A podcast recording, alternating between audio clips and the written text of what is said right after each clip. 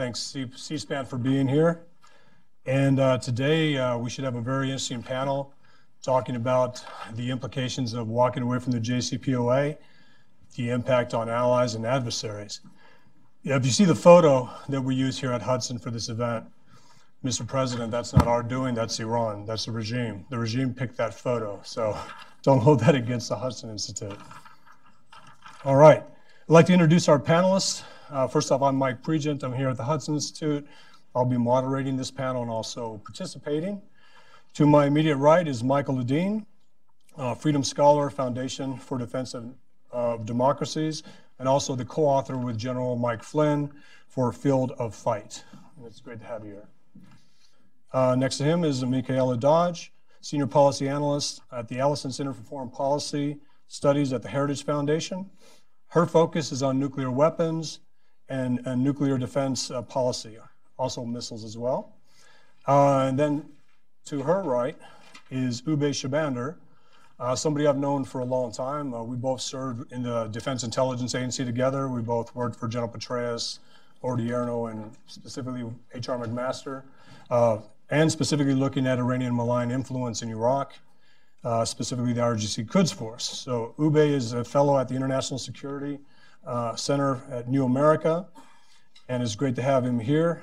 And of course, we have uh, Richard Goldberg, Senior Advisor, Foundation for Defense and Democracies. Uh, what's interesting here is he was the lead negotiator in the Senate for sanctions against Iran, the toughest sanctions put on the regime that brought him to the table that may likely go back into effect.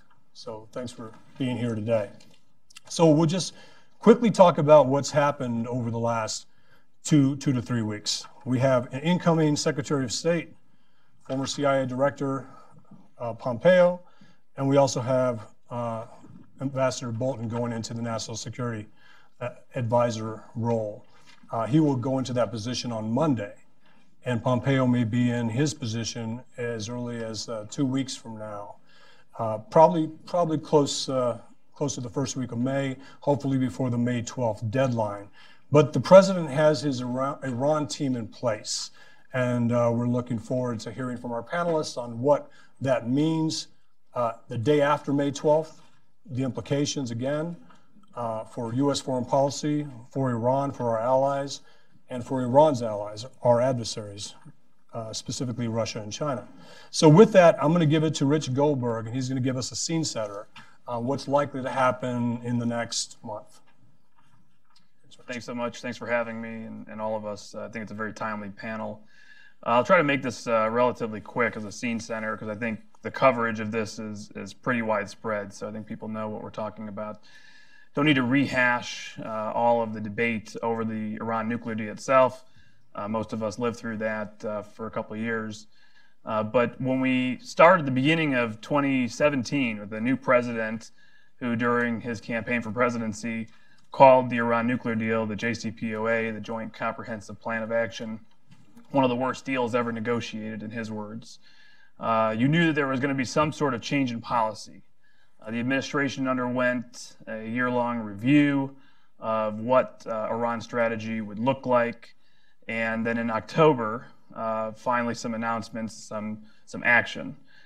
Now, up until then, uh, from the administration's perspective and just an objective view, we've seen the Iranian regime use the cover of the nuclear deal Uh, to expand a lot of its non-nuclear illicit activities. Under the nuclear deal itself, obviously, they were allowed to continue certain R and D.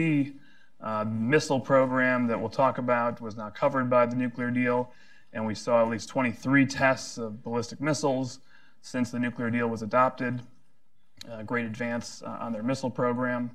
We've seen them move throughout the region uh, with physical presence of the I R G C and others, whether it's uh, with the Houthis in Yemen that are receiving direct training from Iran and missiles that are now raining down on Riyadh, uh, destabilization efforts in Bahrain, uh, the Shia militias backed by Iran, obviously very active and playing a role now in Iraqi politics, as we see leading up to the Iraqi election.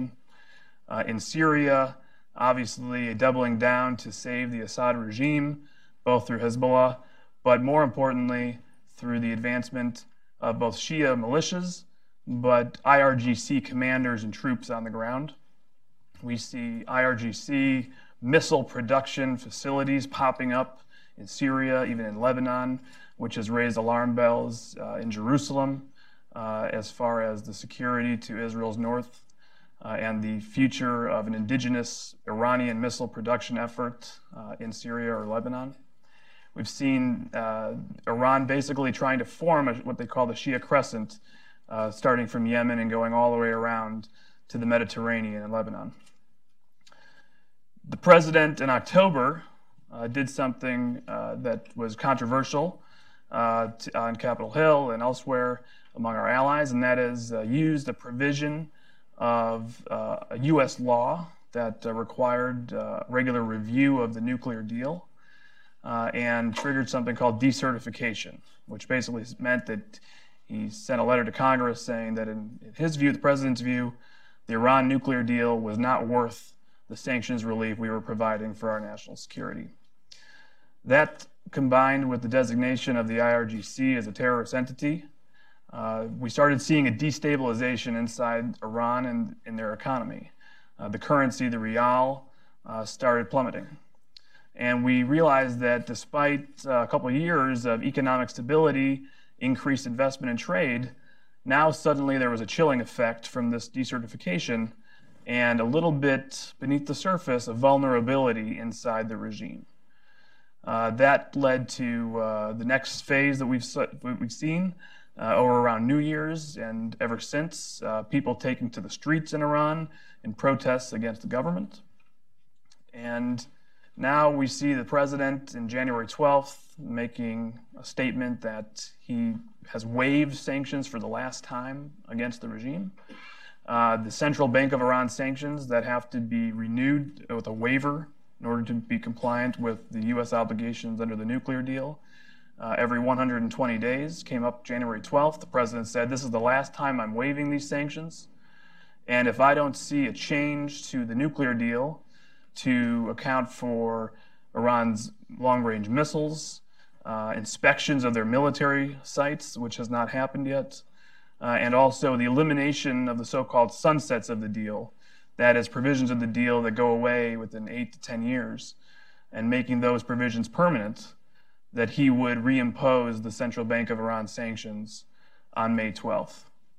Ongoing negotiations in Europe right now to see if the E three, U K, France, Germany, uh, also Italy, maybe an E four, uh, can come to common ground with the U S on those conditions. Uh, all reports so far is that they are well short of being able to meet the president's goals. And so with the two new personnel decisions uh, that Mike talked about, we've set the stage now for the likely exit of uh, the U S from the nuclear deal and the potential for reimposition of sanctions, at least on the central bank on May twelfth, and perhaps much more. Thanks, Rich. Thanks for setting that up. So, so the panel wants to focus on what happens the day after we walk away and what's being put in place already. Um, what the J C P O A has allowed Iran to do since two thousand fifteen is continue to destabilize the Middle East under the protections of the J C P O A, continue to develop its ballistic missile program under the protections of the J C P O A. And if it doesn't change, they would become an economic power, a, a military power, and while continuing to develop their ballistic missile capability, and at the end of that sunset clause, which is what now, ten years away, be able to put a nuclear warhead on top of one of those missiles. With the J C P O A, they're six months away from breakout. Without the J C P O A, they're six months away from breakout. Uh, taking the J C P O A takes away those protections. I'd like to ask Ube to talk to about some of those destabilizing events that have taken place since the J C P O A went to, into effect, specifically about Assad's position before the J C P O A and Assad's position afterwards.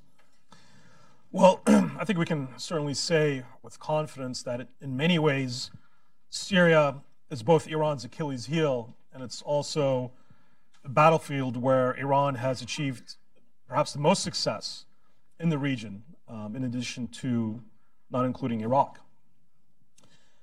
But the question here is, will a major recalibration of the so-called Iranian nuclear deal or a negation of it in its entirety lead to a new massive regional conflict. So on one hand, while I think that certainly the Iran nuclear deal more than likely averted a major all-out war at the time, I think that it's also equally true that the, this deal has more than likely set the stage for an even more devastating regional conflict, and we can see that playing out in Syria today.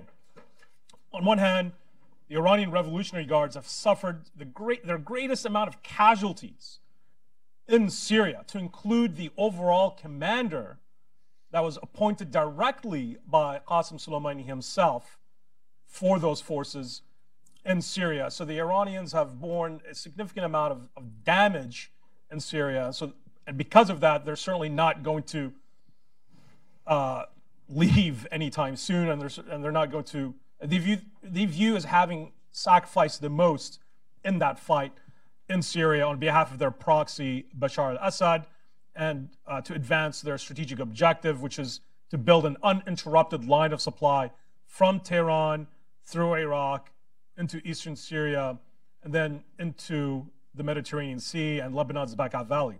Is that in effect right now? I think that is absolutely in effect. That is absolutely in effect. Having that land route through Iraq and into Syria and into the Bekaa Valley enables Iran to move more weapons, more personnel, more ammunition for their uh, proxies in Syria, which number around ten thousand amalgamated uh, uh, regional Shia forces from the Arabian Gulf, from Afghanistan, that are all, all trained by the Iranian Revolutionary Guards and fighting in Syria. So what does this have to do ultimately with the nuclear deal? Impunity. We've seen a significant amount of impunity by Iran's actions in the region. In Syria, we have a horrific humanitarian situation where over ten million Syrians have either been displaced or forced into becoming refugees, a million migrants forced into Europe, a humanitarian disaster not seen on the scale since World War Two. And this is not only going to have regional implications, but international ones as well. So you can't contain what's happening in Syria, despite that containment policy being the de facto Obama policy for at least three years while they were covertly negotiating the nuclear deal with Iran. So that's, looking at what's happening in Syria today, we can confidently say that it is a, a, a, a byproduct, if not a, a consequence and a casualty of the nuclear deal. Will we see something much worse if the nuclear deal is cal uh, recalibrated significantly or negated? Well, the question is, how much worse could it possibly get, right? Let's, even if, I mean, let's, let's take under an assumption that a, a political solution was negotiated in Syria. Do we believe that the Iranian Revolutionary Guards and their proxies in Syria and Iraq are going to go home? Do we believe that they're going to disarm or demobilize? Absolutely not. They're going to constantly look for other fronts. In Syria, uh, in, uh, in Israel, in Jordan, looking to target American assets, allied assets. They're never going to stop. The I R G C has never demobilized in its history. So while on one hand, I do agree uh, with, with, the, with the analysis that when the deal was signed, it did avert a regional conflict. But that doesn't mean that another regional conflict on a much wider scale is going to become inevitable because of the sense of impunity that Qasem Soleimani has now been imbued with. They believe they're winning. They believe they have the winds at their back. And that's a very dangerous situation for the entire region to be. Right, thanks, Uvi. All right, so nobody knows uh, the region better, at least on this panel, than, than Michael Ledeen. Um, how has the J C P O A empowered the regime, and how would it be affected if we walk away? Uh, well, I'm a maverick in this crowd. Uh, I don't think the J C P O A is very important. Uh, I think that Iran honors it when it feels like it and cheats on it when it doesn't. Um, there, there was a recent article I wrote about, it really caught my attention, about the Israeli bombing of the Syrian nuclear reactor. And uh, it was written by Dan Raviv and Yossi Melman, and they went through how the Israelis found out about this uh, nuclear reactor in Syria, right? As uh, the head of Mossad is quoted as saying in the article, that this wasn't on the far side of the moon. This was in a country next to us where we had access and good information and so forth. And they found out about it by accident. I mean, it took a series of, uh, of lucky events so that they could actually be sure of what was going on there. Um, if the Israelis, who were very good at this sort of thing, at finding this kind of uh, information, couldn't find it, then my estimate of our ability to monitor the Iranian nuclear project is very pessimistic. I think they hide things all the time. I think there are things going on there that we don't know about. I think our intelligence on Iran over the years since the revolution has been awful, awful. We are surprised at every eruption of hatred of the regime, even though we ought to know, just reading the newspapers, not having access to the clandestine covert sources. Uh, we see it going on all the time. There are riots every day right now in Ahvaz, every day, all the time, constant, nonstop. Troops going in, people being shot, people being arrested, and so on. Do we follow it here? Is it a component of policy? Does it get factored into what we're thinking, planning, doing, and so forth? I think not. So uh, to me, whether there's a, you know, treaty schmeaty, as we used to say when I was a kid, uh, I don't think it matters. I think they're going to do whatever they think they can get away with. And I note for the record, as we used to say, that, that this is an unsigned treaty. Nobody has signed it. It's not a treaty either. Right. There's a, whatever it is. But nobody's put their name on it. It's not a formal agreement. It's something that people say when it feels good. Yes, uh, we honor it, we're doing it. So what's the situation? The situation is that Iran is at war with us. Iran is part of an international alliance which is trying to destroy the United States, uh, at a minimum drive it out of the Middle East, but basically kill us, destroy us. And, um, and that goes on worldwide, and that alliance runs from North Korea to Caracas. And it's a big deal. That's what we have to worry about. That's the war that's being waged against us, and that is the war that we're going to have to win. That war also sounds expensive, and sanctions could actually limit a lot of the activity that that Iran is is uh, is is behind in order to further destabilize Iraq, Syria, Lebanon, uh, Beirut, and of course also the things they're trying to do in Bahrain. What's interesting is when you talked about the Mossad.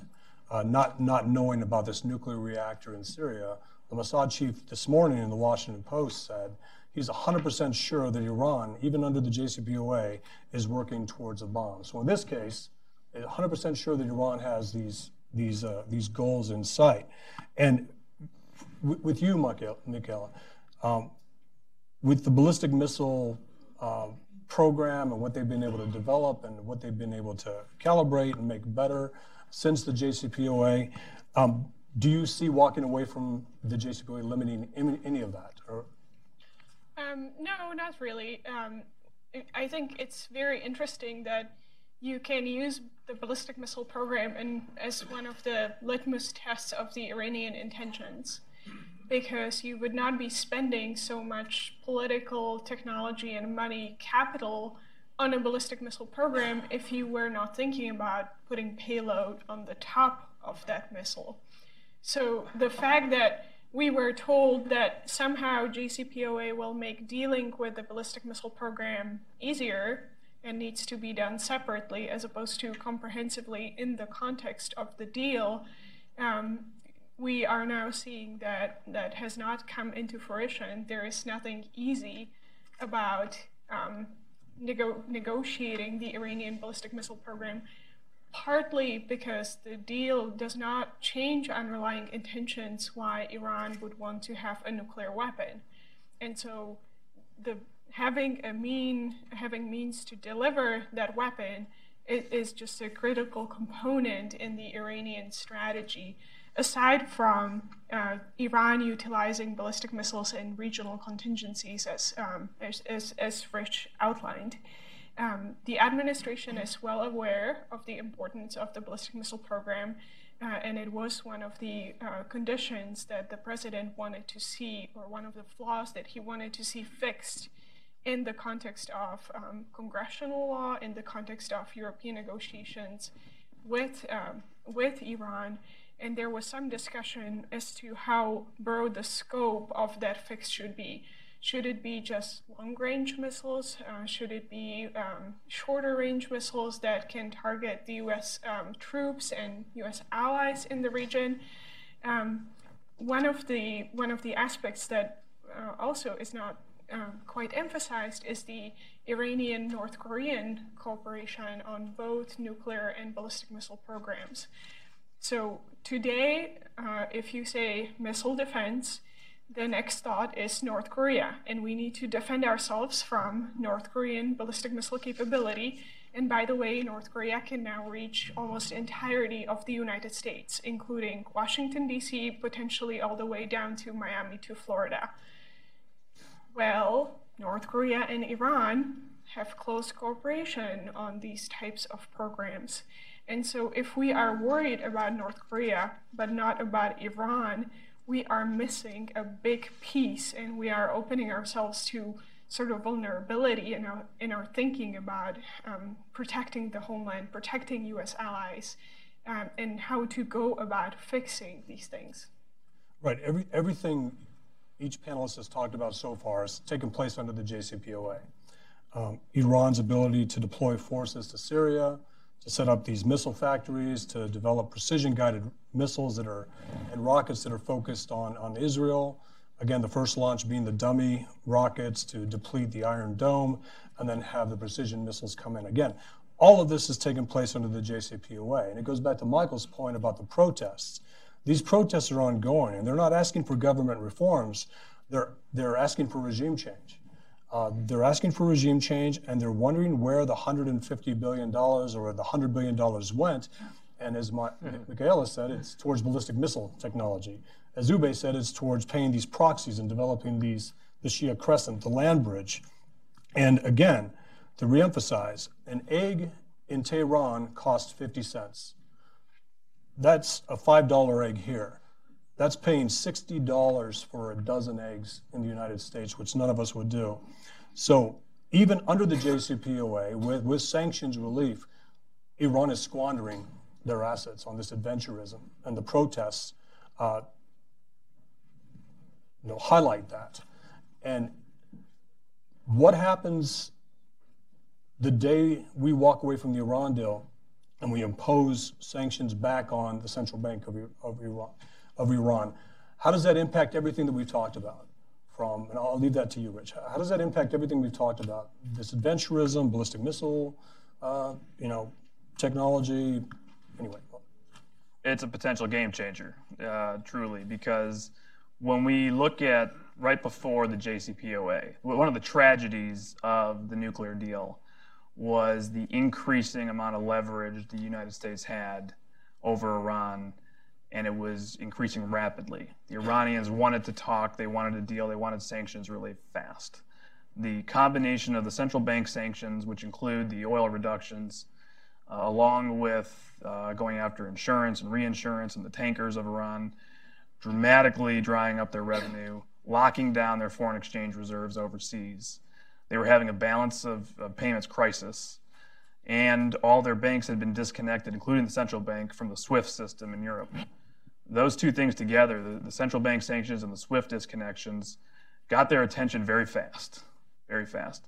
And combined with the existence of a credible military threat, uh, especially at the time from Israel, uh, they were looking for a way out to, to stabilize and to continue their program uh, under uh, legitimate international means.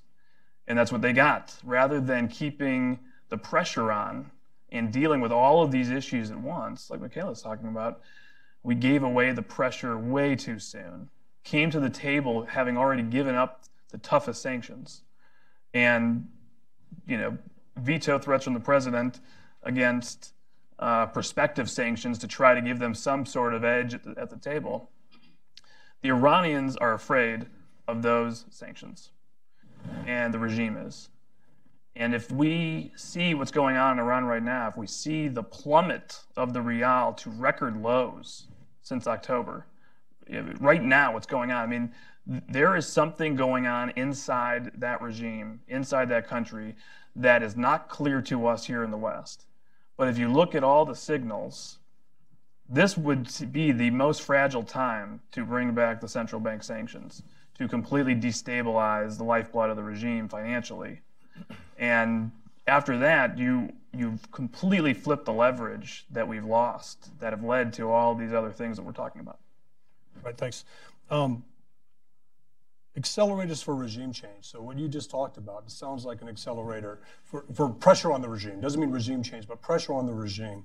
Uh, you even have Iranian protesters now saying that the J C P O A was a bad, bad deal because of, of the, the way the, the regime actually squandered the money, squandered the opportunity, lost goodwill with the United States. Day one, lost goodwill with the United States. But what I'd like to do is, is ask Michael about, uh, are the steps that the president, the steps that the president will take on May twelfth, or maybe even before that? Again, Macron is coming here on the twenty-fourth. The, the, P, the, the European element of the P five plus one is meeting mid-April. They're not likely to reach the president's goals. Macron is kind of the last best chance to save the, the nuclear deal, if he's able to convince the Europeans to, to do this. Um, if we walk away on May twelfth and put the sanctions in place like Richard talked about, are those accelerators for regime change? Or what would be accelerators for regime change, in your opinion? Um, I don't believe that uh, desire for regime change is necessarily linked to economic malaise. I do not believe that revolution, which is what we're talking about in the case of Iran, I don't think that revolution is one less, last desperate throw of the dice before everything fails and the society goes under. I think that revolution is an act of hope. I think that people who carry out revolutions think they can change the world for the better.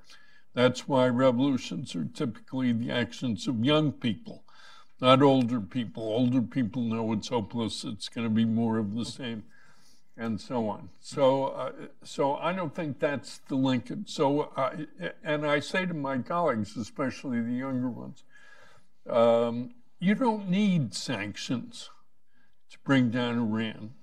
Iran will bring down itself. They'll wreck it all by themselves. They're quite capable. Look what they do with the money, whatever money they get, whether it's sanctioned, not sanctioned, and so on. They steal it. And they, I mean, most of that stuff, yes, a lot of it goes to uh, Soleimani and the Quds Force and so forth, but a lot of it goes into bank accounts, uh, wherever, the Far East, increasingly. Uh, some of it still in Switzerland, I'm told, and so on. It, it goes into their own pockets. They're stealing it. And that's what the, the people hate. The people hate not just that they don't get anything to eat, but they hate that not only are they not eating, but the mullahs are eating filet, the, the very best, living lives of luxury, and so on. And they want to change that world. Uh, when we brought down the Soviet Empire, which is the real uh, apt comparison, uh, it wasn't so much sanctions that did it. Yeah, we had sanctions on the Soviet Union, but they wrecked it all by themselves. Totalitarian systems fail. Machiavelli teaches us that tyranny is the most unstable form of government. Intellectuals believe in it. I think it's so wonderful. One person at the top says what to do. Tom Friedman has actually written this, that tyranny is wonderful in the face of all of human history. Um, So acts that increase the chances of regime change, support the Iranian people, support the dissidents, call for the release of political prisoners, uh, talk to them. So far as I know, and, uh, and Iran is a very hard country to know, easy to be wrong. So, so far as I know, we in the West have not talked to the leaders of the Iranian domestic opposition movement since uh, two thousand three. We haven't talked to them. I mean, there, there was this uprising. There was then a communication, which nobody ever talks about, where they communicated with Obama and tried, uh, and tried to answer he, his questions about what was going on in Iran. And then when the clampdown started, contacts stopped, and I don't believe there have been contacts ever since. That's a fundamental mistake. We have to talk to, talk to them, and we have to talk to them both directly. People have to go there or meet with them elsewhere and find out what they want. And, uh, and also we have to talk to them by radio and television. And I have to say uh, that the most startling thing to, to me about the Trump administration and Iran is that they have not uh, completely uh, redone V O A, R F E, R L, and so forth. It's the same people, it's the same programming, uh, not very effective, and, and they need better people in there. It was very important uh, with the Soviet Union. Worked very well, would work very well Uh, in Iran, but it's not happening. They're not doing things. And, and I have my doubts, frankly, uh, whether the Trump people really have in mind an effective plan. I don't think that making the lives of the Iranian people more miserable will do it. I don't think that's good enough, nowhere near good enough, because I don't think they get what revolution is, how it happens, what our role is. We are the one revolutionary society in the world. That's why people come here. So we have to lead that revolution. We're not doing it. I don't hear, I haven't heard it all along from the National Security Council, from the State Department, from the Defense Department, from the White House. I haven't heard it.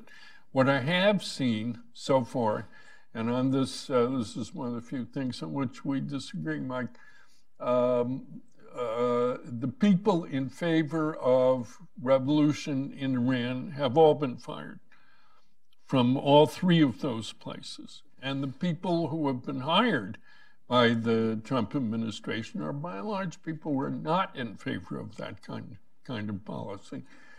Uh, and I'm curious to see whether Bolton and Pompeo have different ideas, but I haven't seen them yet. All right, so you had a comment about that. Yeah, I was just going to say that the, you know, unfortunately, revolution doesn't have a great tra track record in the Middle East, and uh, especially someone who's been following the Syrian revolution so quickly. We also have to remember that there are always spoilers when it comes to these revolutions. Mm-hmm. And in two thousand twelve, a quick anecdote here. It's it's not, it's indirectly related to the nuclear deal. When Qasem Soleimani, who's the commander of Quds Force, Sabah Pasadran, in two thousand twelve, made the decision, sorry, came to the conclusion that the fall of Bashar al-Assad is going to be imminent if the I R G C, the Iranian Revolutionary Guards, do not significantly increase their support to that regime. Now remember, this is at a time when Iran was still economically, was hurting, I mean, it was still suffering from the sanctions. They did not have the spare cash and personnel to all of a sudden just make that decision and surge their forces to what, even by Qasem Soleimani's own account, this is likely going, could more than likely be a losing battle. But, it's, but compare that mindset, right, to the Western mindset. Qasem Soleimani believed that his ally was about to fall, but he didn't cut the rope. He doubled down and he tripled down at a time when it seemed all but impossible that Bashar al-Assad would just somehow survive the Syrian revolution. But Qasem Soleimani made it happen. and he was able to bring supplies, material, the fighters in record time into Syria to shore up the Assad regime, and Bashar al-Assad is still there today. So when we think of, when, when we look at the potential scenarios of the day after, uh, a situation where either sanctions are reimposed on Iran, where the nuclear deal is significantly reformed, recalibrated, or potentially negated, always remember that Qasem Soleimani, when he viewed a desperate situation, his instinct was to push forward and to double down.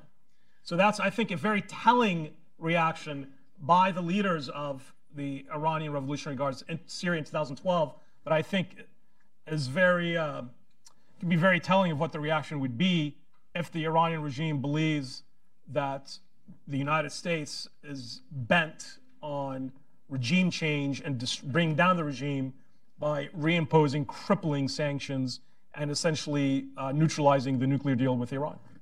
Michael, you wanted to follow up on something? Yeah, just two things. Uh, it's not, revolution's not only a failure in the Middle East, it's a failure everywhere. I mean, the, the, it, uh, I'm a professional historian. Human history is a history of failure. And uh, it's why uh, we're more inclined to do evil than to do good. So generally, revolutions fail. All right, we don't have to credit uh, the Middle East for this. And secondly, uh, on your last point, quite right, but you left out the hero of the story. When Qasem Soleimani was desperate, what did he do? He went to Putin, and Putin saved him. Putin never gets credit for the great things he does, like uh, saving Assad and so forth. But Putin is the man in charge of that situation, and he's the one who bailed out the Iranians. And that's why when uh, Rouhani goes to talk to Putin, he gets humiliated. Mm. He gets five minutes, mm. and that's it. So does Bashar al-Assad, by the way. Right. Let's also yeah. remember the, the timeline there. When, when Soleimani went to see Putin, it was after the J C P O A was put in place and after that one hundred fifty billion dollars was released, when Iran could secure military contracts from Russia, when they could buy S three hundreds, when they could sec Russia could secure oil rights in Iran, uh, along with China. Uh, I want to go back to what you said about North Korea and Iran working together, because um, the Iran deal here, if, if the president walks away, a, a lot of the A lot of the critics of the president uh, and supporters of the J C P O A say that will weaken us with North Korea. Uh, I don't believe that. I think Kim Jong-un right. wants a J C P O A-like deal, heavily laden with incentives, weak enforcement, that allows him to keep his nuclear program. Um, what, what's your take? How does this uh, hurt North Korea if we walk away? Or I mean, considering that the J C P O A did not really have any kind of provisions with teeth that would prevent Iran from expanding nuclear programs and potentially working towards nuclear weapons technology, um, you know, North Korea would have loved a deal like that, and it got it. And by the way, it was negotiated by very similar people who negotiated the Iran deal. So you know, no wonder where that North Korea is where it is today, and in a way, that's a glimpse into the Iran's future, regardless whether you have a deal or not, because again, the deal does not fundamentally change Iran's um, intentions, Iran's desire for why it wants to have nuclear weapon capability. Right, I mean, Kim Jong-un's father got an Iran deal under Clinton, and that's where North Korea is where it is today. Um, talking about the protests, so th these protests are built for Western support. You have, you have uh, fe female protesters in Iran, Uh, with regards to the hijab. You have, these protests are, are leaderless. They're built for Western support, yet you don't hear that support here in our media or our politicians. And I credit it to Obama being able to wrap himself around the Iran deal to make it to where if you criticize the Iran deal, the J C P O A, you were somehow criticizing Obama. If you criticize the regime, you were somehow criticizing his rapprochement with Iran. And again, these protests are built for Western support. And, and Rich, I want to ask you, what kind of package would you put together the day after we walk away from the J C P O A that would, that would impact Iran's propaganda machine, the regime's propaganda machine, that would highlight the Supreme Leader's eighty-six billion dollar fortune, that, that he uses to skirt sanctions now. Uh, the people are, are looking for things like this. What kind of package would you put together? Well, it's a great question, and, and it ties into a response that I wanted to have to Michael anyways. I think he, he had a great comparison and analogy that we should look at, and that is what U S policy was, the evolution of U S policy towards the Soviet Union all the way to the eventual demise of the Soviet Union. There are a lot of comparisons. A lot of people have done a lot of writing on that. Three key elements of the Reagan administration uh, in their strategy to bring down the Soviet Union and to see a peaceful change come about uh, in, in end, end, the, end communism. Number one was political warfare, ideological warfare. Number two was economic warfare. And number three was a strong military deterrent. You have to have all three of those. You can't just rely on one. Uh, with respect to Iran, the J C P O A itself, if you think about it, again with an analogy to the Cold War, we went through three different ideas of how to relate to the Soviet Union. One was détente, one was containment, and the eventual strategy adopted by the Reagan administration was victory. J C P O A is détente. That's really what it is. And the same criticisms of what we saw under détente with the Soviet Union are what we see exactly playing out with Iran under J C P O A. And at its core, I think you're right, the reason why there's this hesitancy, especially in Europe, to impose even non-nuclear sanctions, which are allowed under the deal. We haven't seen Europe do that on human rights, on anything like that. It's because the crux of the deal was about the legitimacy of the regime. It's about the legitimization of, and normalization of doing business and talking to and, and, and being friends with the Islamic Republic, and thinking that that's possible and that somehow that's going to normalize the regime and bring them into the world. It hasn't happened. It's not going to happen. And so you're right. In addition to an economic warfare strategy that, that starts with the central bank, Uh, and by the way, the, the idea of economic warfare is not to punish the Iranian people. That is not the goal of our sanctions. It's never been. Humanitarian exceptions have always been made to all of our sanctions for food and medicine and agricultural products. The goal is to target the regime and its lifeblood. And uh, with the central bank, this is the same central bank that's funding all the regime's activities in Syria and in Yemen, and its missile program, the I R G C. It is funding the repression of the Iranian people. And when the Iranian people go into the streets and say, stop it, stop it with Syria, stop it with Yemen, focus on me, focus on Iran, it's the central bank that's doing that. And so there, there is a total correspondence between our actions in economic warfare and sanctions and supporting the demonstrators and the protesters and what they're saying. But in order to really wage ideological warfare and political warfare, you do need to, to couple a direct targeting of the regime and its corruption, uh, where they're hiding assets. Uh, one of the uh, easy sanctions designations that plays into this, two of them I'll give you. One is the Supreme Leader's Business Empire, which was which was delisted of sanctions under the nuclear deal, E I K O. Uh, that is outrageous. Uh, after seeing what the repression has looked like in Iran, the worsening human rights situation with protesters in the streets, the fact that we have not reimposed sanctions on the Supreme Leader's assets is crazy. That should be that should be redesignated today. And number two, we have uh, the Islamic Republic uh, International Broadcasting, the uh, the satellite uh, provider uh, that uh, is is is basically the hub, the, the government hub of their propaganda machine. Uh, I R I B and, and some of the subsidiaries, Press T V, others. What they do is they record, you know, forced confessions under torture of some of these protesters in jail and then put them on T V for propaganda purposes. Yes, I've committed crimes against the regime. They do it inside Iran, and they do it on their international broadcasting as well. And we allow it to happen because as some sort of side deal with the Iranians to the nuclear deal, we waive sanctions on I R I B. Those sanctions should come back. That will be a huge sign of solidarity with the people. And as much as oil is the lifeblood of the Iranian economy, I R I B is the lifeblood of the Iranian propaganda machine. Those sanctions should come back. Do, do you see them coming back? So far, this administration has continued the waivers. Uh, and hopefully, uh, as the president considers his May twelfth day after, that is a part of, of what he does. Because quite frankly, we shouldn't, on May twelfth, reimpose sanctions in a way where this is about just tearing up the nuclear deal. There is a way to do this combined with political warfare, ideological warfare that says this is about standing with the Iranian people and against the Islamic Republic. Right. Wait, do you want to say something? Yeah, just a really quick point on that. One of the arguments I was first brought out by the Obama administration, and frankly, it's still being made under some in this current administration, is that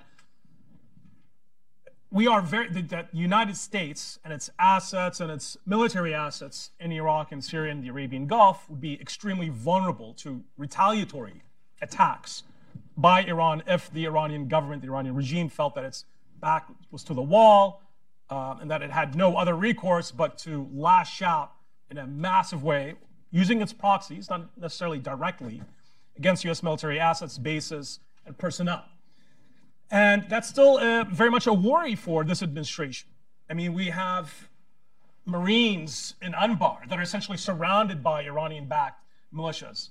In, Syri in Syria, I mean, we forget that just last year, President Trump, for the first time, ordered airstrikes against Iranian-backed militias in eastern Syria, around Al-Tanf. Iraqi militias, uh, Harakat Nujayba. Exactly, the Harakat Nujayba and, um, and others, right, that are backed, which included, by the way, Iranian trainers and advisors that were there on the ground. That happened on three separate occasions after the airstrikes in April last year against the Assad regime for, due to its continued use of chemical, war, uh, chemical attacks against the Syrian people, which, by the way, are enabled by Iran and Iranian scientists and Iranian know-how via North Korea. So, but there's no easy solution to this. Wouldn't Iran lose its European support if it started lashing out? Don't they have to couch that in their response the day after? Mm-hmm. uh, we, we looked at worst case, best case scenarios uh, with the memo that Rich drafted that went to the N S C, the D O D, and D O S. Worst case scenarios from ballistic missile, uh, you know, escalation, uh, to reactions in Iraq and Syria. But I would think that Tehran would, would hold back on showing Europe what we already see. Again, for, tell me if I'm wrong here. I think the J C P O A, in this case, the U S assumes all the risks, along with our Sunni regional allies, along with Israel, while, while Europe reaps the benefits, the economic benefits, the New Deal. So that, that is, I think that would anchor Tehran in its reactions. But having said that, what did, would you see Qasem Soleimani doing the day after in Baghdad? Now, real quick. Well, that's a million dollar question. Yeah, yeah, but thus far he hasn't done anything. No, he hasn't. Despite the airstrikes, exactly. Despite the pressure, thus far. Right, and again, the Iraqi elections are May twelfth, the same day that we're supposed to walk away from the Iran deal, and I think, I think it's the day we get leverage with Baghdad again. Again, do you want to pitch yourself with a four hundred billion dollar economy where an aid costs fifty cents, or do you want to go with a nineteen trillion dollar economy and your Sunni regional allies and go back to your traditional role as a bulwark against Iran? But it's a big risk. It's a big risk. For who? For well, Soleimani enough? Or well, I mean, if you think about it, I mean, there are some, you know, what are what's the U S willing to absorb, right? Now, the Iranians, do, through asymmetric warfare, can, let's say they wipe out a small U S training outpost in eastern Syria and Anbar. Now, the U S reaction is more than likely going to be disproportionate, right? But it's a big game of brinkmanship. Who's going to blink first on the battlefield? And that would lose European support just like that. It'd be over. So, so none of the, none of these problems can be addressed the way we want them uh, addressed, as long as that regime is in power and Tehran. Uh, even the Washington Post some years ago said, you want to deal with the Iranian nuclear program? Regime change in Tehran. It's the only way. It is. How do we get there? Well, we know how to do it. We we I've been, we did it. Look, I've been sitting here for fifty-six minutes. I'm still trying to figure it out. Well, if we just re replay what you did with the Soviet Union, right, right. It, it, if we can defeat the Soviet Empire, I mean, Iran is a tiny fraction of that. With the Soviets, the method, the part of the domestic population willing to side with us was maybe five or ten percent. Right. Odds were against us. In Iran, we probably got eighty percent of the population, maybe more, were willing to side with us and take to the streets and some, but we have to lead it.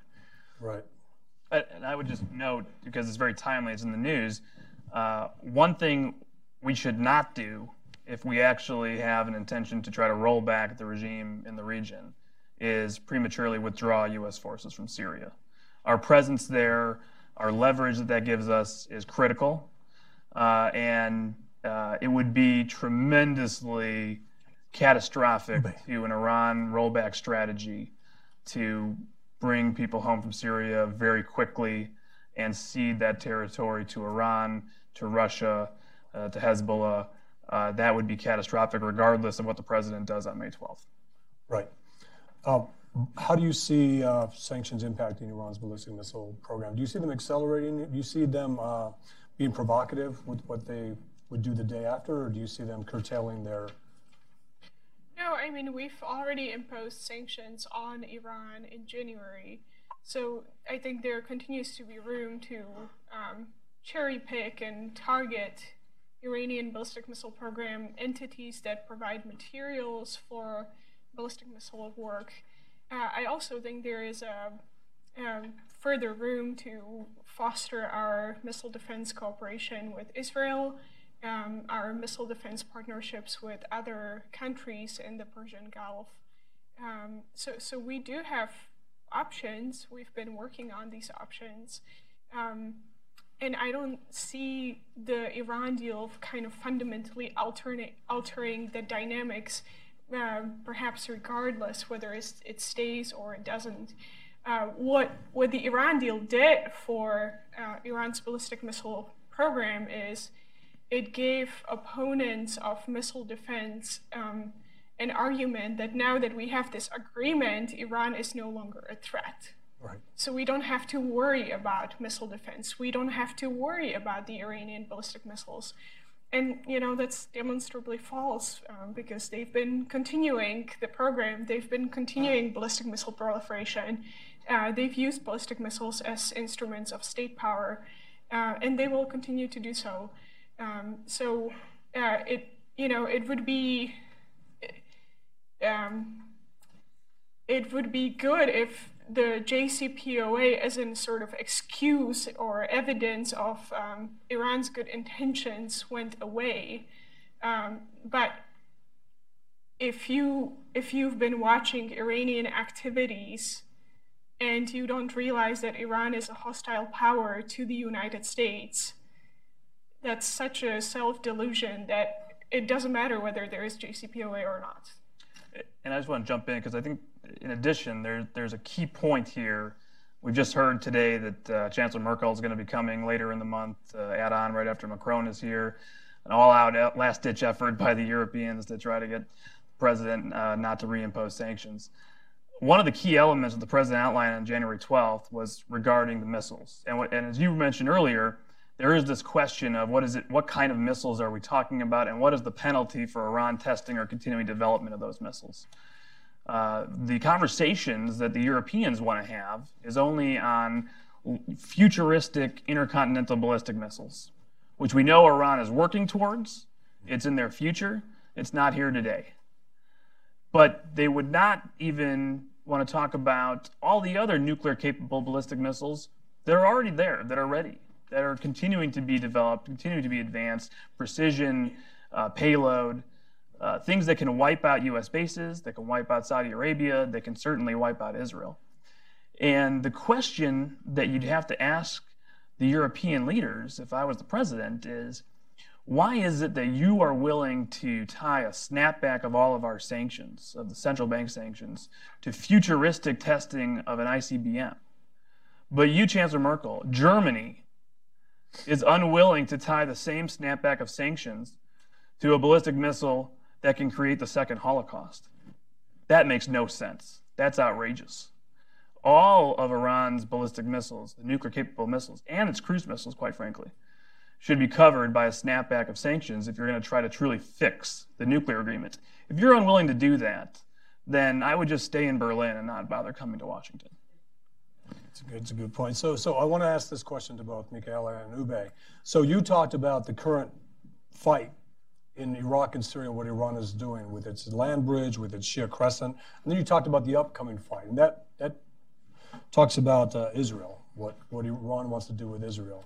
And what I'd like to, like to ask both of you is this, a lot of us believe it's an upcoming war between Israel and Iran, and Iran's trying to demonstrate a capability to actually punish Israel. And to your point, they've learned from North Korea. North Korean, uh, the North Korean response to anything we do militarily has been to punish South Korea. So they have a deterrent in place. And if you have a deterrent in place that constrains U S actions, you get what we have now, a nuclear North Korea. Iran has learned this. And I'd like for you to talk about uh, Iran's deterrent with Hezbollah, with their rockets and missiles, and what they've been able to do, uh, if, if you can. Because I think Iran has learned a valuable lesson from North Korea, that if you have a deterrent, if U S military decision makers are saying, what will Iran do in response to a U S attack or an Israeli attack on a nuclear facility? And the answer is they will decimate Israel with rockets and missiles from Hezbollah's fixed sites. Um, so I'd like for both of you to talk about uh, Where Iran, where Iran is now with their proxies, where they are now with their ballistic missile capability. And again, to Rich's point, why is Europe okay with allowing rockets that can range Israel? Uh, there's a two thousand kilometer threshold, right? As long as the rocket doesn't go beyond two thousand kilometers. And you can range Israel, you can range Saudi Arabia, you can range European countries uh, with that. So I know it's a long question, but, but basically, where's Iran now in its deterrent? And where do you think it will be if the J C P O A stays in place? Uh, and if the J C P O A go, goes away, how that impacts it?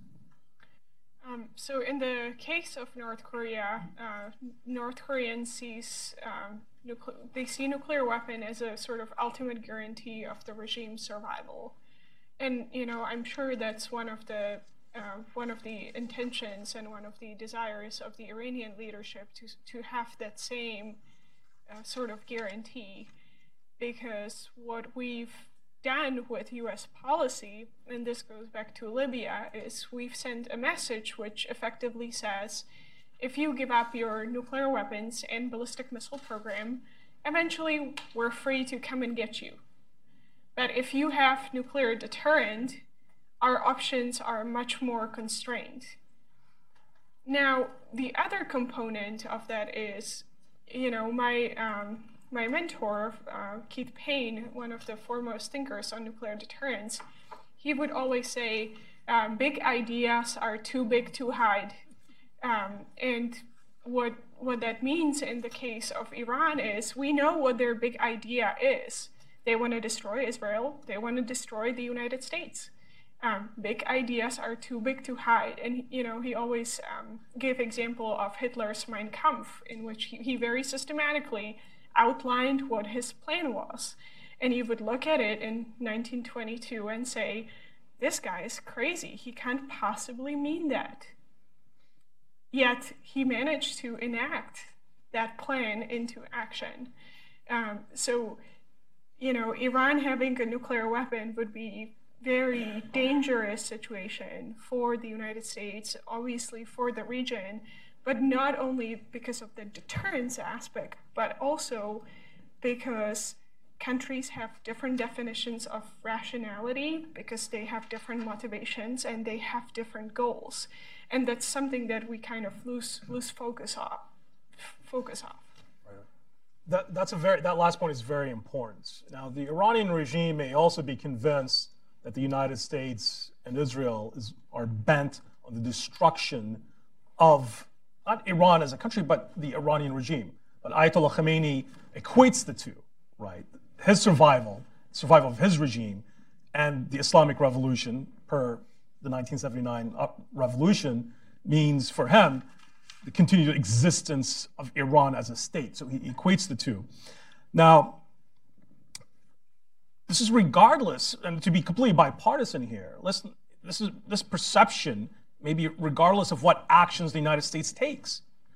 Now, President Obama in two thousand fourteen, uh, at least according to reports, and this was first revealed uh, by the Wall Street uh, Journal, uh, Jay Solomon, sent a letter to Ayatollah Khamenei right, to try to reassure him of limited U S goals in the region, right? That the U S was going to begin airstrikes in Syria, but only against Daesh, They were not going to threaten Ayatollah Khamenei's proxies uh, in Syria. They were not going to threaten Bashar al-Assad's regime. This is per the reports of what the letter that President Obama sent to Ayatollah Khamenei. Also a small footprint in Iraq of U S advisors. Now, the question here is, did this really convince Ayatollah Khamenei that the United States had only limited objectives in the region and were not directly threatening Iranian regime's interests in the region, let alone the existence of the regime itself?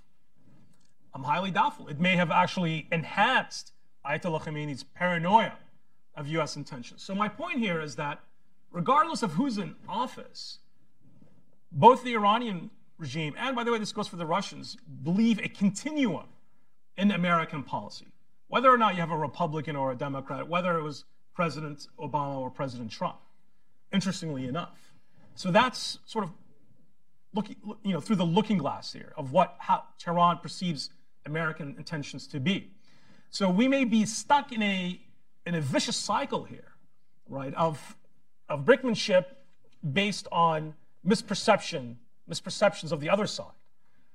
Now, the Iranians, because of their perception of, of American interests and American policy uh, being geared towards weakening the Iranian regime, and again, remember, this is regardless of whether it was President Bush or President Obama or President Trump, the Iranians are building in a set of redundancies through their proxies on the ground, through forward solid fuel missile production facilities in Syria, possibly in the Bekaa Valley in Lebanon. So it's not necessarily a far, it's not far-fetched to believe that the Iranians would also be similarly invested in building a redundant covert nuclear weapon production facility that we are not aware of, or may, or may, it may not even be a plan, or it may be a contingency plan that has not uh, been opera operationalized yet by the Iranians.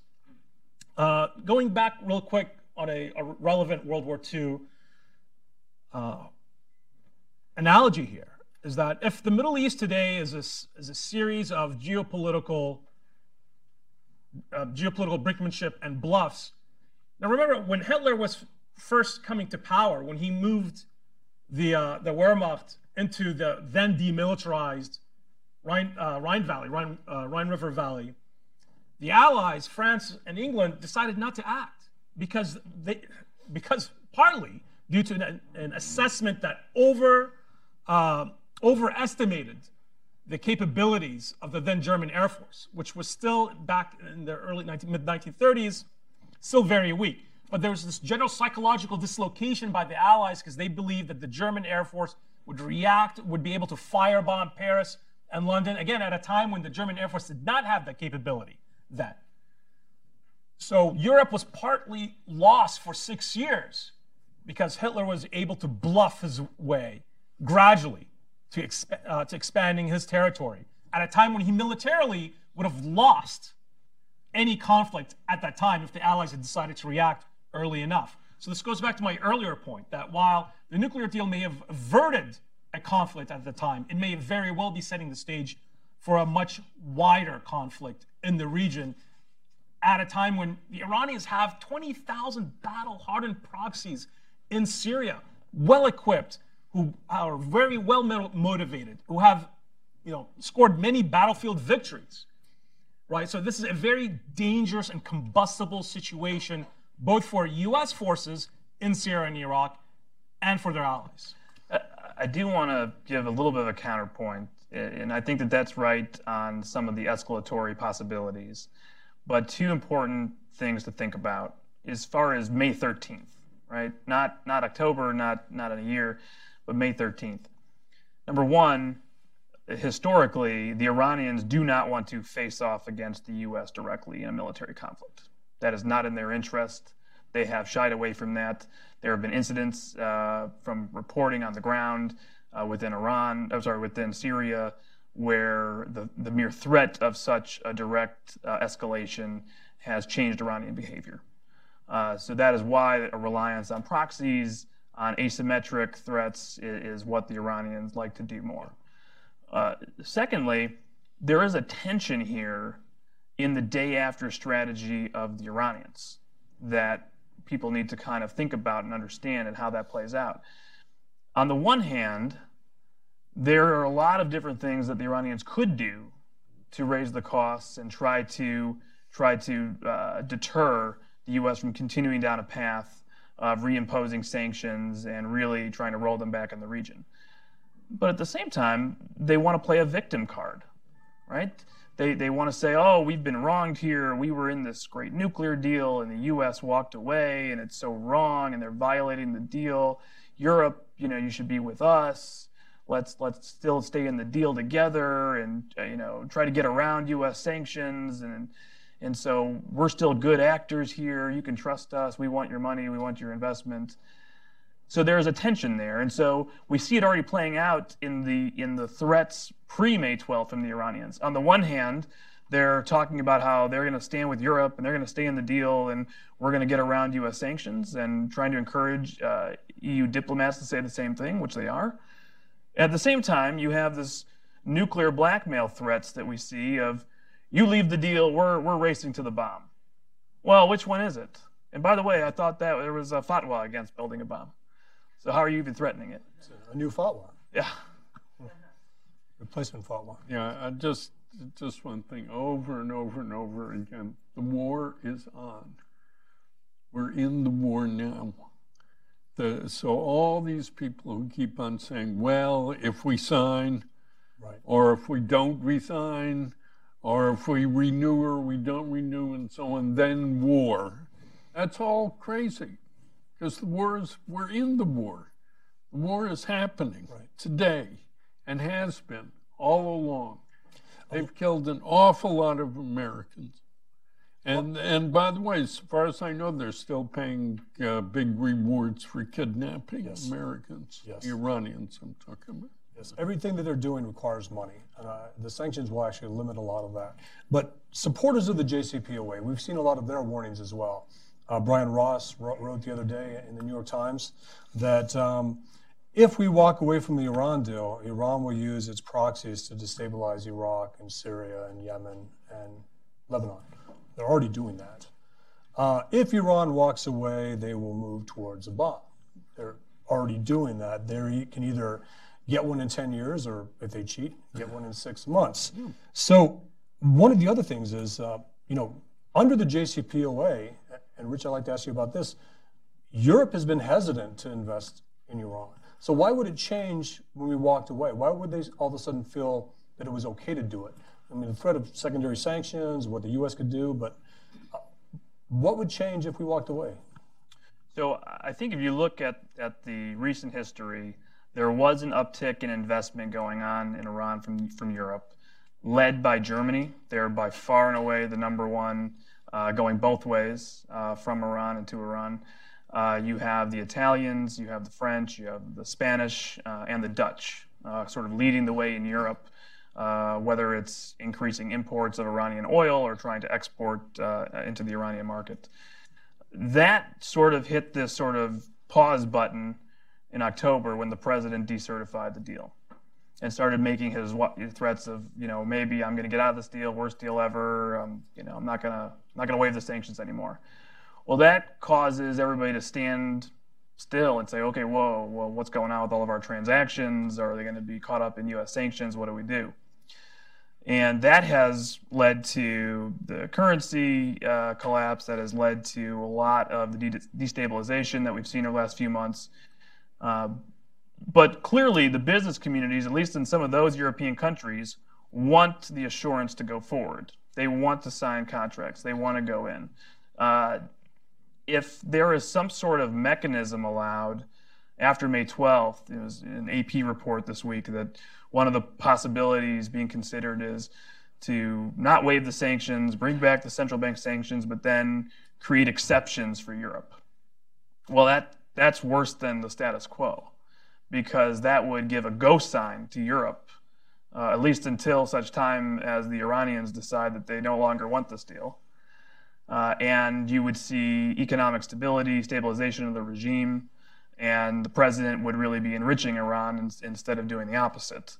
Uh, whereas if there is a true reimplementation of the sanctions regime, despite the European threats of blocking and trying to evade, the way that our sanctions work today as opposed to how they did in nineteen ninety-six, is such where if you are a private corporation, if you're a financial institution, and you are being told that you face possible cutoff from the U S financial system entirely, not just some fines. I mean, you can't have a business relationship with a U S bank.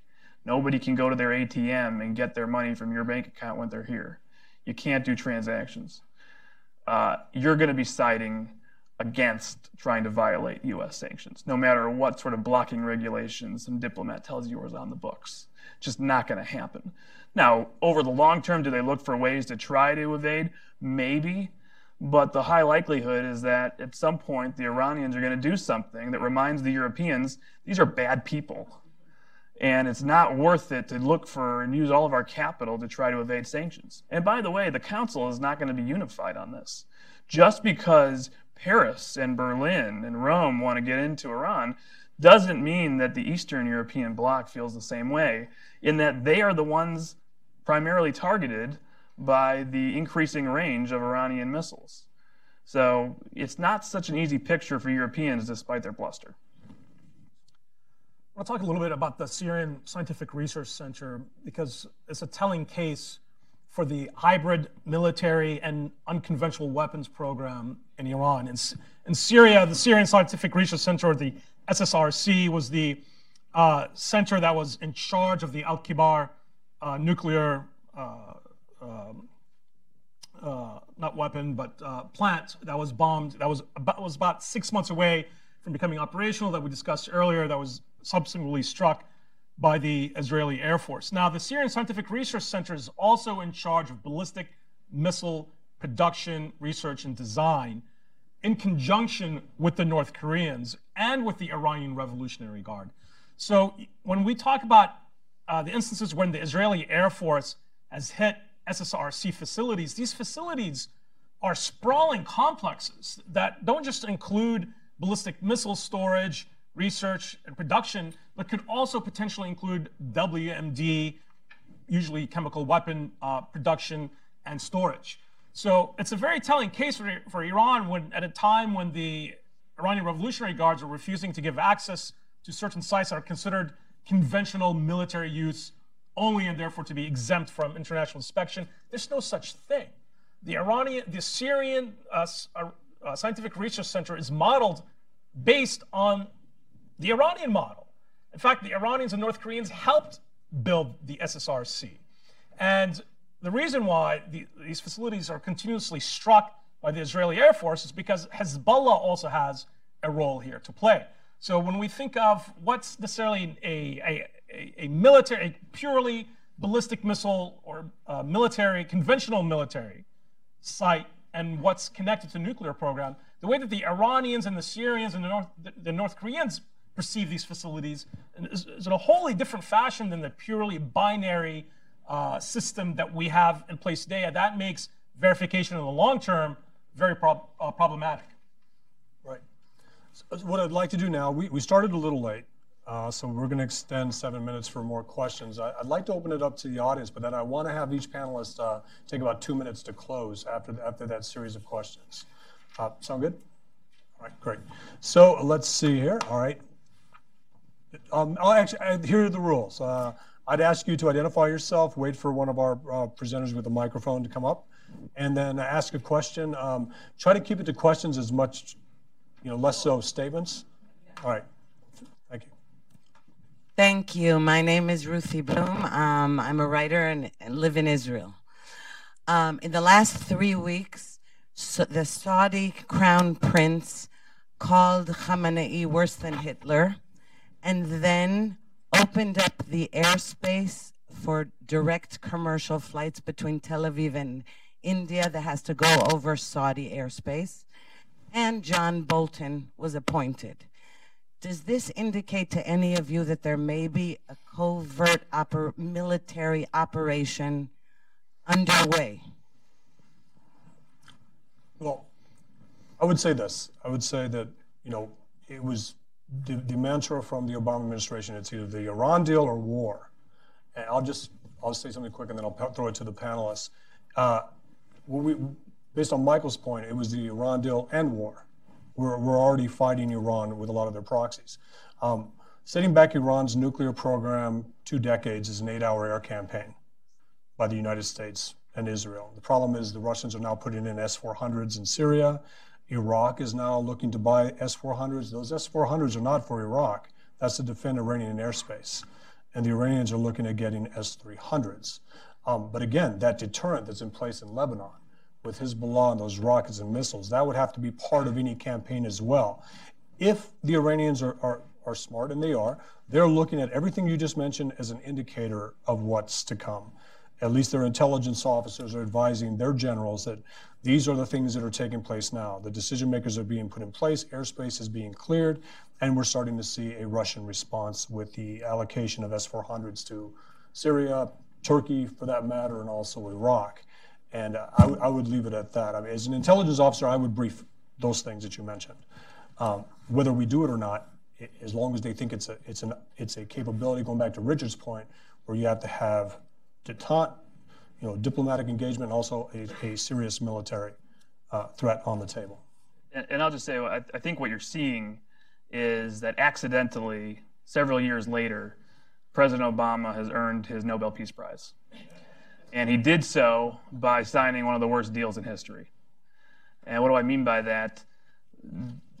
By going ahead and entering the J C P O A and ceding the Middle East to Iran, and all the things we talked about that are happening, the reason why we think on May twelfth the president may reimpose sanctions. The moderate Sunni Arab states of the Middle East, led by Saudi Arabia, woke up and said, you know what? We have more in common with the state of Israel than we do with anybody else in this region. And what divides us is far less than, than what unites us. And, you know, seventy years now, almost after the Arab-Israeli conflict, the issue of the Palestinians is not a burning issue on the streets of most Arab capitals. And really, we learned that after the, the recognition of Jerusalem. Muted response after everybody thought the entire Middle East was going to blow up.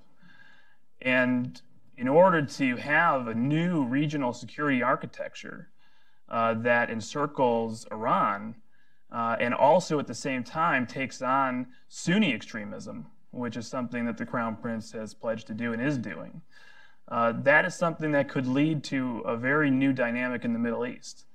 Now, the one hangup is there's this thing called the Islamic Republic, and there are Sunni extremists and terrorists. And uh, in order to have that sort of phase-in of a new world order in the Middle East, where there is Arab-Israeli peace, there is normalization of ties uh, between uh, the Saudi Arabias and, and U A Es and Bahrains uh, and Israel, uh, there has to be continued dialogue, has to be continued work on that. They're moving in the right direction. Uh, but I think that Jerusalem and Riyadh see the world very similarly right now with the threats that they all face. Uh, and, uh, and the Crown Prince has taken a lot of very bold steps, and that should be encouraged. The problem here is that while Iran and its Shia allies are very much aligned, the Arab states and the Sunni states are still bickering amongst each other. They're very much divided. And the Iranians are successfully bleeding out Saudi and its allies in Yemen. They, by really being able to use their, their proxies, the Iranians are outflanking the Sunni states. And at the same time, the Sunni states amongst themselves are divided, both within the Arabian Gulf, amongst the current ongoing uh, crisis between Qatar and uh, the Saudi axis, and between the Sunni Arab states and Turkey. So within this division, Iran is able to successfully unify its forces and play off the infighting amongst the counterbalance, the Sunni counterbalance. I mean, when Ayatollah Khamenei gives an order, it doesn't matter if that fighter is Bahraini, if that fighter is Iraqi or Afghan. On the battlefield, they follow those orders as if it was a direct order, you know, from the Lord himself. In the case of the Sunnis, wholly diff whole, whole different, whole different story. So I think now when it comes to leaning more on the Sunni states to counterbalance Iran rather than depending on a perpetual, forever American military presence in Iraq and Syria. Yes, I think that is the right way to go. And I, and I, I commend personally, as, as an analyst, the Trump administration to put place more pressure on the Sunni states to do so. But let's be real here. they're a long, long ways away from the type of unity of action and organization that the Iranians have been able to establish over the past two decades, uh, from Iraq to the Arabian Gulf to Syria and Lebanon. Well, I sure hope that we have covert operations going on as we speak, and I sure hope that they will be successful in what their objectives are. Yes, keep in mind that uh, the, uh, self-proclaimed smart people in both uh, Israeli and Western capitals always will tell you, if you only knew what was really going on then, and they're doing it today. Right. Right. And again, everything that we just talked about is happening under the protections of the J C P O A. So I'm going to take a series of three questions here. This this lady here, somebody show up, and then I'll get to you. Uh, thank you. Uh, this is Faye Mokhtar. I'm a member of uh, Atlantic Council, a National Iranian-American Council. Uh, my question is, uh, my mind was boggling listening to uh, the discussion today, but uh, my question is for Mister Ledeen. Uh, J C P O A was the most comprehensive Uh, nuclear deal that United States had made in history. And uh, for the Iranian people, uh, this was a uh, goodwill gesture, and they were hoping that this would lead to some uh, economic prosperity for Iran. Uh, and uh, thinking that uh, the United States is not complying with that uh, is probably what's why fifty-seven percent of the Iranians went to the poll and elected Mister Rouhani, Uh, instead of opting for a regime change. Uh, my question to you is, uh, if the U S is not going to honor this uh, deal, which was a goodwill gesture from the United States, was the initial step for the Iran and the United States to develop a relationship, why would they even bother to ask you guys for help for regime change? All they have to do is look at the neighboring countries and see that every country that the United States had tried to change the uh, leader leadership there had created a stateless country. Uh, it's like asking me to go to a doctor who all of his patients had died in the uh, hospital and asking them to, could you please operate on me? I mean, it, it's, why would they want United States to aid them for any sort of a help in the regime change? Thank you. Okay, so that's one, and we'll take uh, the gentleman here. The uh, wait, wait for somebody, please. Uh, Doctor Ledeen, you said, my, my name is Luis Morano. I'm currently unaffiliated. Uh, you said that Iran is at war with us. Obviously, Iran lacks, lacks the capability to occupy the North American landmass. What would victory look like for them? Okay, and then this, this lady here. So that's an attack on the U S question from Miz Ledeen. Hello, everyone. My name is Mai. I'm a student um, currently here in the um, East Coast. Um, I just have a question for uh, Richard, and it's open for all the panelists. Um, how would you impose or reimpose sanctions on the regime, but not impose that on the people? Um, since if you, especially considering their reaction after the um, after the J C P O A went into effect in twenty fifteen, and um, they we were rejoicing in the streets and, and all that. So how would you reimpose that on the regime, but not on the people? Okay, and the gentleman in the hat there. Yeah, Warren Manison. It's a simple question. Nobody mentioned the United, disunited nations in this discussion, but the ballistic missile testing that's been going on in Iran uh, does not violate some kind of an agreement with the U N. And has the U N ever done anything? I wouldn't expect it to, but has it ever done anything? Has it taken any action? Or is it just totally silent in letting Iran test ballistic missiles along with its ally, North Korea? All right, so we have four questions. One from Nayak. Why are we betraying Iran by thinking about walking away from the J C P O A? Um, the other, uh, also for Ledeen, uh, was um, what kind of threat is there actually on the United States to rich sanctions? And the last question, so we'll go with you, Michael, for the first two. Well, I mean, the question over here from this woman is not a question, but a provocation. So I'm sorry you've wasted your time coming here today to voice the line of your friends in Tehran. It, it, we are not the ones. Uh, the, the reason why the Iranian I'll people, send an email to Trita Parsi later. Yes.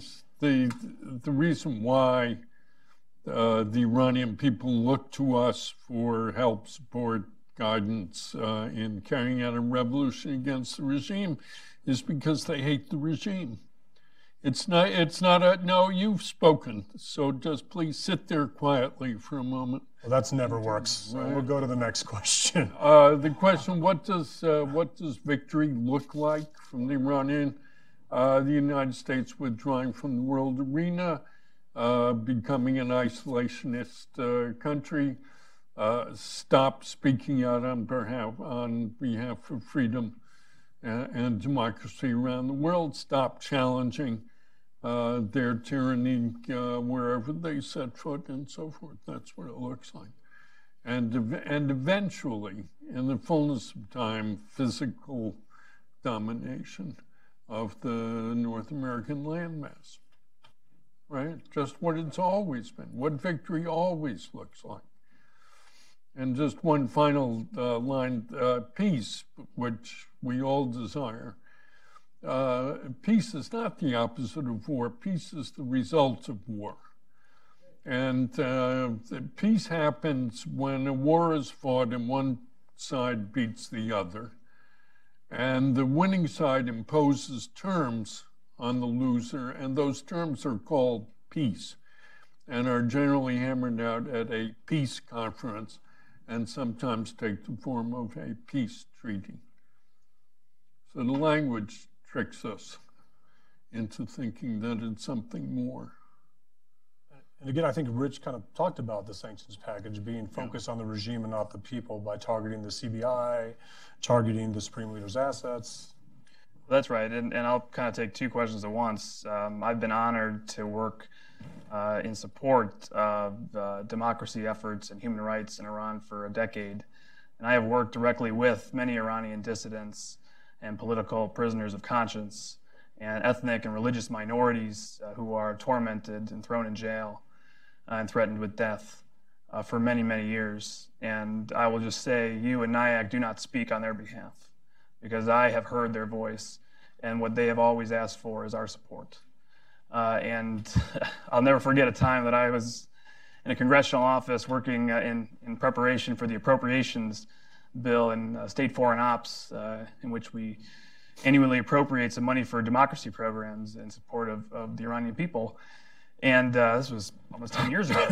And uh, N I A C came into my office and said, we just want to tell you, you got to zero out the Iran democracy program in foreign ops, because it uh, it's very bad for the Iranian people to uh, provide any public funding in support of their democracy efforts.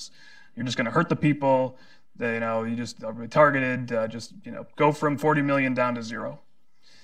And all I could think about was, having studied the Soviet Jewry movement in the Soviet Union, how many times people had said during the Cold War, do not enact sanctions, do not try to work with the dissidents, do not help the human rights community, because the regime will take it out on them and they will suffer for it. And if you want to ask Natan Sharansky if he thought that was the right thing to do, I, I ask you to do that, because he will tell you absolutely not. Now, with respect to our sanctions policy, the Iranian people are our greatest asset, and we do not target the Iranian people. We have no, we have no quarrel with them. Quite frankly, based on the youth of the Iranian people and their attempted connections to the West, this is a society that, that, that should be and wants to be friendly with the United States, but for their leaders. And so our policy, when it targets the Central Bank of Iran, when it targets government banks, when it targets the Supreme Leader's empire, this is about the lifeblood that keeps the Islamic Republic in business of repressing its people. And when we say to the Iranian people, if the Central Bank of Iran sanctions are coming back, this is the bank that is paying the people coming out to the streets to shoot you. And if we are going to go after the Supreme Leader's assets, we are doing that because he is stealing from your pocketbooks. And that's what this regime does. This is about the corruption and the repression and all the illicit activities that come from that.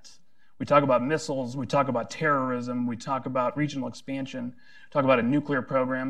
These are symptoms of a disease. And the disease is called totalitarianism, it's called repression, it's called the Islamic Republic. Great. Uh, we had Trita Parsi on this stage. We had a uh, the J C P O A, the J C P O A under the Trump administration. And I had him on this stage, and, and there was a lot of protest about having him here, but I, I'm a football fan. I wanted to defeat the Philadelphia Eagles in mm-hmm. Texas Stadium, you know?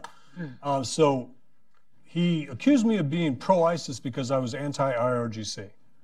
And I said, I can be both anti-ISIS and anti-I R G C. Can you? Can you condemn the I R G C Quds Force on this stage right here? Can you condemn the besiege? Can you con condemn the regime for what it's done to the Iranian people? And he deflected. He couldn't do that. So I don't know how N I A C represents the people that are being oppressed by the besiege, by Mohammad Reza Naqvi, his, his predecessor, the person that took his place, and, and not be able to condemn that. Um, good.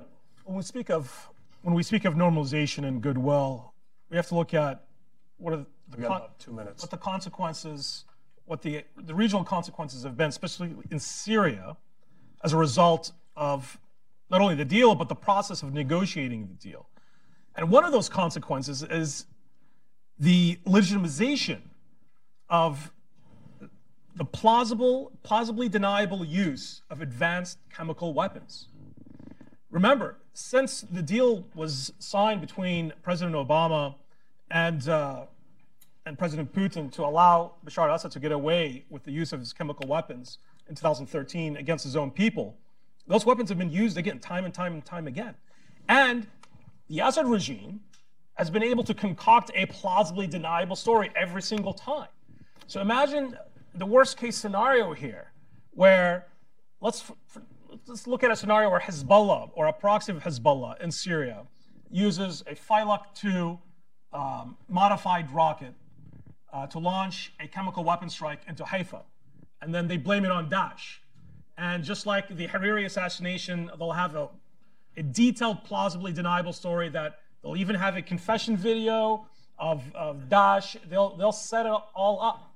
So this is one of the da- extremely dangerous and unforeseen byproducts of the desire to reach a deal with Iran, regardless of the consequences and regardless of Iran's hegemonic aspirations in Syria and in the wider Levant. Did you want a, a, a um, statement just to close? Uh, so the, the problem with the U N uh, Security Council is that it cannot agree on anything when you consider who sits on it. That makes perfect sense. Uh, so yeah, there are uh, U N Security Council resolutions uh, about the Iranian ballistic missile program, but their enforcement is non-existent, so to speak. And so what the U S has been doing is impose sanctions unilaterally.